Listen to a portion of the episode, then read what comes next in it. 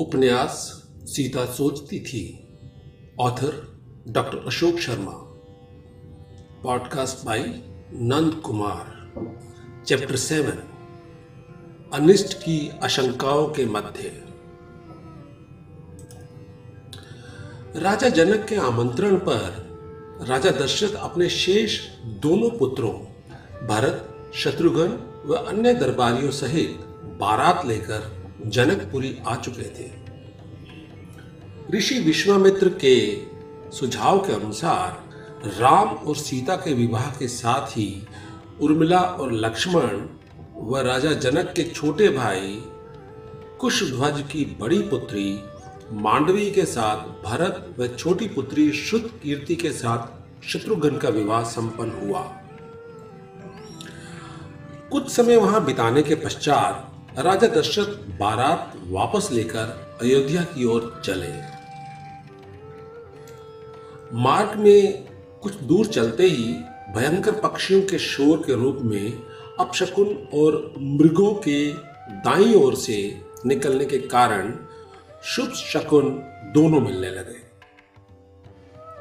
अपशकुनों के कारण राजा दशरथ को किसी अनिष्ट की आशंका होने लगी, किंतु शुभ शकुनों के कारण उन्हें यह भी लगा कि जो भी अनिष्ट होगा टल जाएगा।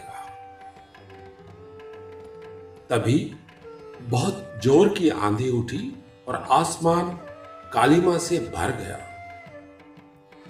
बहुत से लोग, पशु और वृक्ष उस हवा के भीषण प्रवाह से धराशायी हो गए। राम और सीता रथ पर सवार थे। सीता आंधी के वेग से भयभीत सी होकर राम के निकट खिसक कर बैठ गई। राम ने उनका हाथ थामकर मानो उन्हें आश्वस्त किया। राम के इस प्रथम स्पर्श से सीता रोमांचित हो उठी। उनके नेत्रों के सम्मुख उपवन में राम का प्रथम दर्शन, फिर मां गौरी की मूर्ति पर सजी मुस्कुराहट अनायास ही छा गई। भावनाओं से भरी सीता ने नेत्र बंद कर लिए। अचानक उन्हें लगा बहुत तेज प्रकाश कौंधा है। उन्होंने नेत्र खोल दिए। देखा महान तेजस्वी परशुराम वायु वेग से पहुंचे थे। उनका अपना स्वयं का तेज तो था ही, वे विद्युत के समान चमकते अपने फरसे के साथ ही एक विशाल धनुष और बाण भी लिए हुए थे। जटाएं खुली हुई थी और मुख पर अत्यधिक क्रोध विराजमान था। सीता आशंकित हो गई।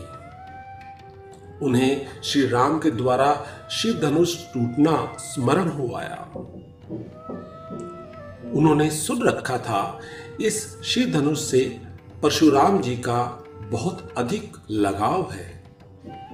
वे समझ गईं कि अवश्य ही शिव धनुष का टूटना ही परशुराम जी के क्रोध का कारण है और वे इसी कारण यहाँ उपस्थित हुए हैं। उनके पराक्रम की कहानियां उन्होंने सुनी थी। उन्हें लगने लगा कि निश्चय ही वे श्री राम पर अपना क्रोध उतारेंगे। अनिष्ट की आशंकाओं ने सीता का मन घेर लिया।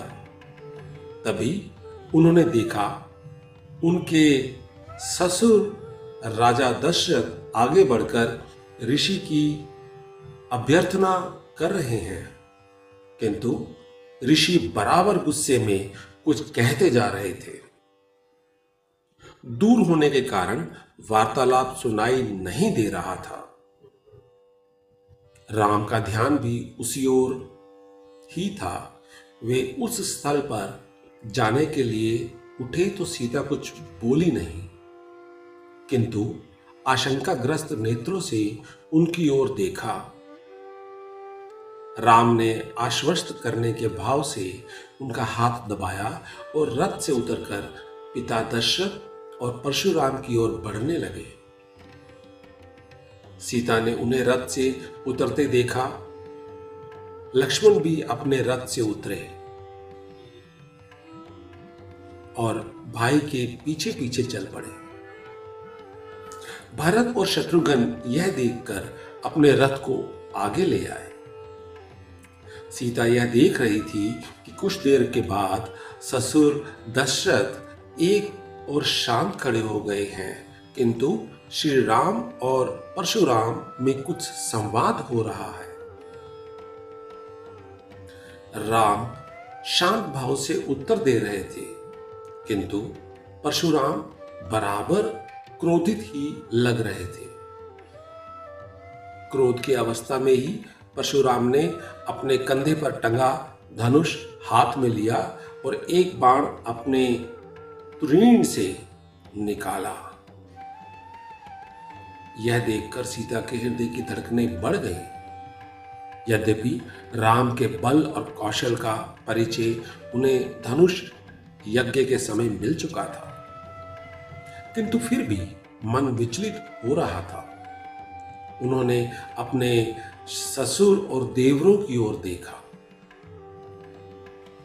लक्ष्मण के मुख पर कुछ उत्तेजना के भाव थे, किंतु सभी शांत खड़े थे। यह देखकर उन्होंने अनुमान लगाया कि अवश्य ही चिंता की कोई बात नहीं होगी। तभी उन्होंने देखा परशुराम अपने साथ लाया धनुष और तीर श्री राम की ओर बढ़ा रहे हैं। राम ने उसे लिया, बाण को धनुष पर रखकर प्रत्यंचा चढ़ाकर उसे आसमान की ओर किया। वे तीर छोड़ने ही वाले थे कि परशुराम ने हाथ उठाकर राम को तीर छोड़ने से रोका। सीता ने देखा, उसके साथ ही परशुराम का क्रोध ऐसे शांत हो गया जैसे अग्नि पर पानी पड़ गया हो। उन्होंने श्री राम को प्रणाम किया और जिस प्रकार आए थे वैसे ही वापस हो गए। उनके जाने के बाद दशरथ और लक्ष्मण अपने अपने रथों की ओर बढ़ गए। मैं नंद कुमार आपसे विदा लेता हूं। हमारा अगला अध्याय है सांसों में गीत। सुनते रहें हमारे पॉडकास्ट। रामायण से संबंधित कुछ दिल को छू जाने वाले प्रसंग। जय श्री राम।